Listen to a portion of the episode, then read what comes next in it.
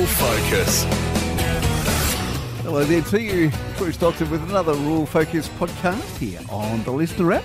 Hopefully, your day going along nicely today. Well, of course, Christmas not too far away, and well, the harvest has begun for the cherries. And very soon this morning, we're going to check in with cherry grower around the Donnybrook area in Sam Licciardello and just find out and see how things are going. And will there be cherries on the Chrissy table for 2022? Looking forward to catching up with Sam very soon this morning. But hey, Time to kick off today's program with the CEO, yep, the big boss at the Agricultural Collective. Her name is Kate Bishop.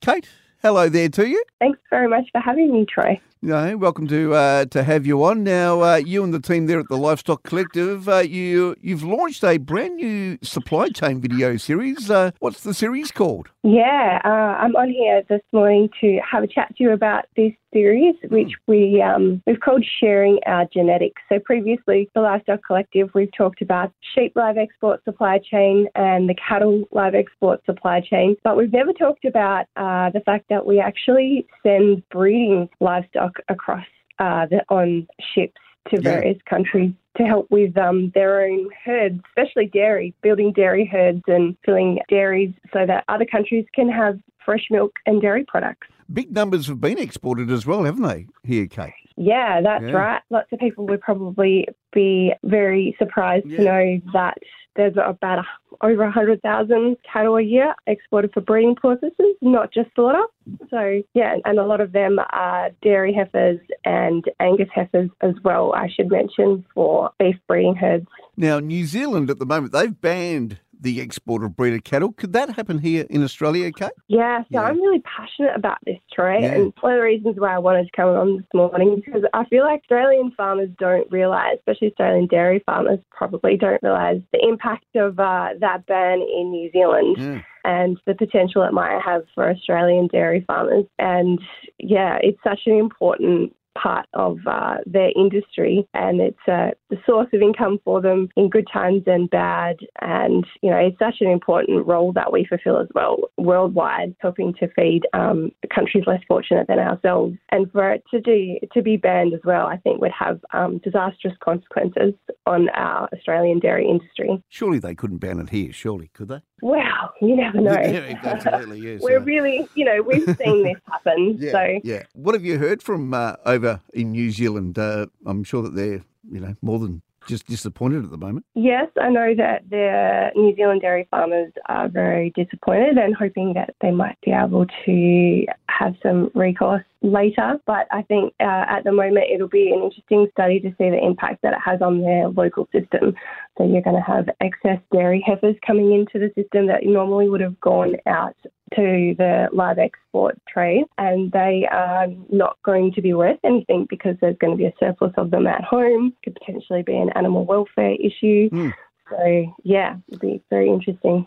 Dairy Australia, they, they haven't seemed to be making any noise about this at the moment. It's all a little hush, hush, I suppose. Yeah, so if you do, you won't have ever seen anything about this. Like we've put uh, these five videos, the five part series is on our social media platforms at the moment, and then we'll live permanently on our website. But if you do some research, you won't be able to find anything, especially from Dairy Australia, about this important um, and quite well known through the industry about this practice, but they don't seem to want to talk about. And I think it's a good story. Absolutely. I mean, the Australian public, you know, they, they're aware that we send sheep and cattle for Mm. slaughter, Mm. and there are some um, concerns with this, but the, it's such a good story that we send young cattle or even young sheep over to help other countries improve their dairy herds. And these, these livestock, they have long lives over there. So it's a really good news story. Absolutely. As you say, it's uh, not for slaughtering purposes, it's for more breeding purposes. So uh, why aren't they talking about it? I'm not sure. I think it's a great story. Yeah, absolutely. Um, and that's Yeah. why I'm here. Yeah, That's absolutely. why the Livestock Collective exists. We like to tell those stories. What about uh, the, the dairy heifer exports? Uh, do you know how the, they're going from Australia at the moment? Yeah, well, we're still sending um, quite a lot to China, and pre- previous years we've uh, sent all over the world. Uh, yeah, we've played an important role in many different countries in establishing dairies um, in other countries. So, yeah, Australian cattle are uh, Australian dairy heifers, especially, are in high demand. We have really good quality milk, and our cattle are, have some of the best genetics. Hence, why the term sharing our genetics, because we don't want to just keep it for ourselves. We're happy to share and improve access to food worldwide. So, as we say, you've uh, launched the new supply chain videos. As you say, there, there's five. So, what will our uh, what will our listeners get out of watching the video series? Yeah, I think you'll get a good understanding of the different protocols, mm. uh, where we export to, the impact that yeah, the impact it has on dairy in Australia, the process that they go through, um, and you'll be able to see an insight into a Chinese dairy briefly, which is amazing. They have some amazing high technology dairies over there. I was going to say the technology changes pretty much week to week, doesn't it, these days? Yeah. so,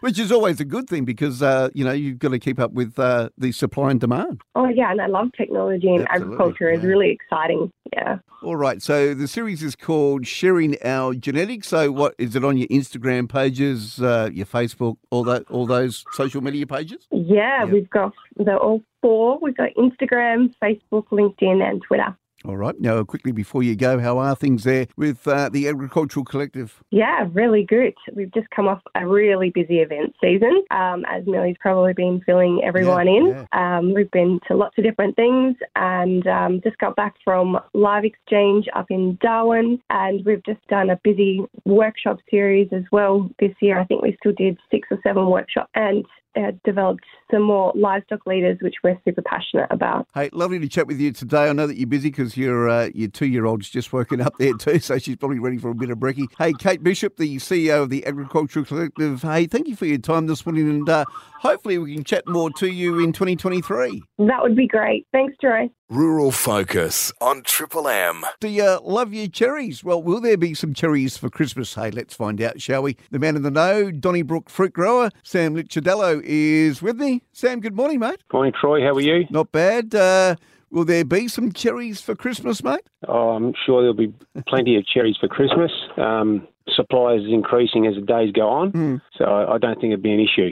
The colder weather, mate, it's played a big part in, in the harvest at the moment? Yeah, look, the, the cold uh, weather we've experienced in late spring yep. to uh, early summer, even up to even a couple of weeks ago, has delayed um, the fruit from maturing. For me here on my property is probably anywhere from seven to ten days behind last season. So what you're finding is that uh, it's sitting there, it's looking like it's wanting to get ready, and, and, it's just not happening. So the last few days we've had some pretty nice um, weather, and we've seen we've seen the actual uh, movement in the fruit, and not only just maturing in colour and flavour, but even they're growing, they're sizing okay. up nicely and starting to finish off really nice. There's been some good quality fruit coming through. So, what sort of varieties are you growing there, mate? Uh, here on my place, we're growing Ron Seedling, we're growing um, Rainier, Lapins, Stella, so, Don, there's so many varieties of cherries available, and up up until recently, there's been some really nice new varieties coming through the system. And with that, you get different maturity times, so that increases your season for the consumer. So you've got fruit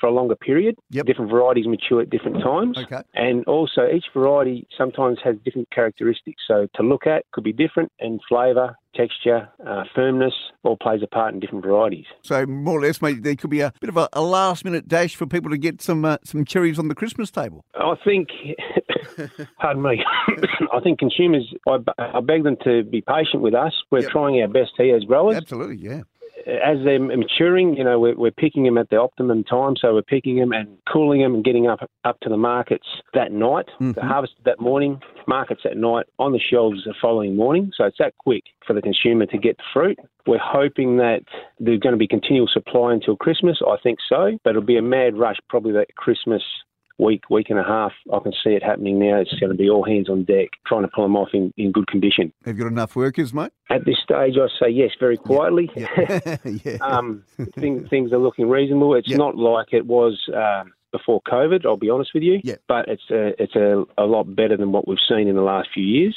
And looking forward to this season, hopefully there's some um, new backpackers coming through the system or yep. also other people looking to help out on the land, we welcome it all. Uh, will you be picking tonight, mate, and sending some cherries to Manjimup tomorrow for the Harmony Festival? I think the boys down there have got that all They've under enough? control. Yeah, righto. Yep, Um, righto. I believe they've they've just about started harvest. Well, they're harvesting at the moment, ready for the festival. So Mhm. whoever's going down for that, I'm sure you'll experience something wonderful down there with uh, fresh fruit. Yeah, so it's, it's meant to be a beautiful day for it. Yeah, absolutely. Now, besides the cherries there, Sam, uh, what else are you growing? On the there- farm here? On the farm there, mate? Yeah, look, we're growing uh, apples, pears, plums, nectarines, peaches, apricots. What you call is a fruit salad. I've got, I grow a bit of everything. How are the uh, the stone fruits going? It's just, it's the same sort of scenario across Okay. the line. Yeah, so righto. yeah, everything's sort of delayed due to the weather. Uh, crops crops are looking good. Fruit is looking nice, nice and clean. Yep. So eh, it's just a very very slow start, and we'll be on our way. Hey, mate, uh, thanks for taking the time out today. Good luck with the harvest. And as you say, just for the consumers out there, just be a little bit patient with the lead up into Christmas. Look, uh, Troy, if they're down in the area, this is a wonderful time of the year to go to to the farms. Okay. with all the fresh stone fruit. Yep. Um, you find there's a lot of places where you can either, if you're not uh, buying it from the shop, if you're on the road travelling and, and exploring the state, call into the farms and, and experience something straight off the tree. It's uh, second to none. Where's yours, mate, that they can find? I'm on the main highway just north of Donnybrook. You can't miss it. Orchard 160. Go ahead and do that. Sam Ricciardello, thanks for your time today, mate. Uh, good luck with the harvest and uh, Merry Christmas to you, mate. To you too, Troy. Thank you very much. And that is it for today's Rural Focus podcast. Hey, don't forget too about the Harvest Picture Competition. We're after your harvest picks. Know that it is going slowly. Harvest, not the picture competition, but uh, yes. So you might have a bit of time to take some pictures to those who have already sent their pictures in up at the website triplem.com.au. And of course, we will announce the winner very soon. Get those harvest picks up, take a photo or three, and head along to the website triplem.com.au and post them up there. I've been Troy Stockton, and I do look forward to bringing you another Rural Focus podcast again very soon.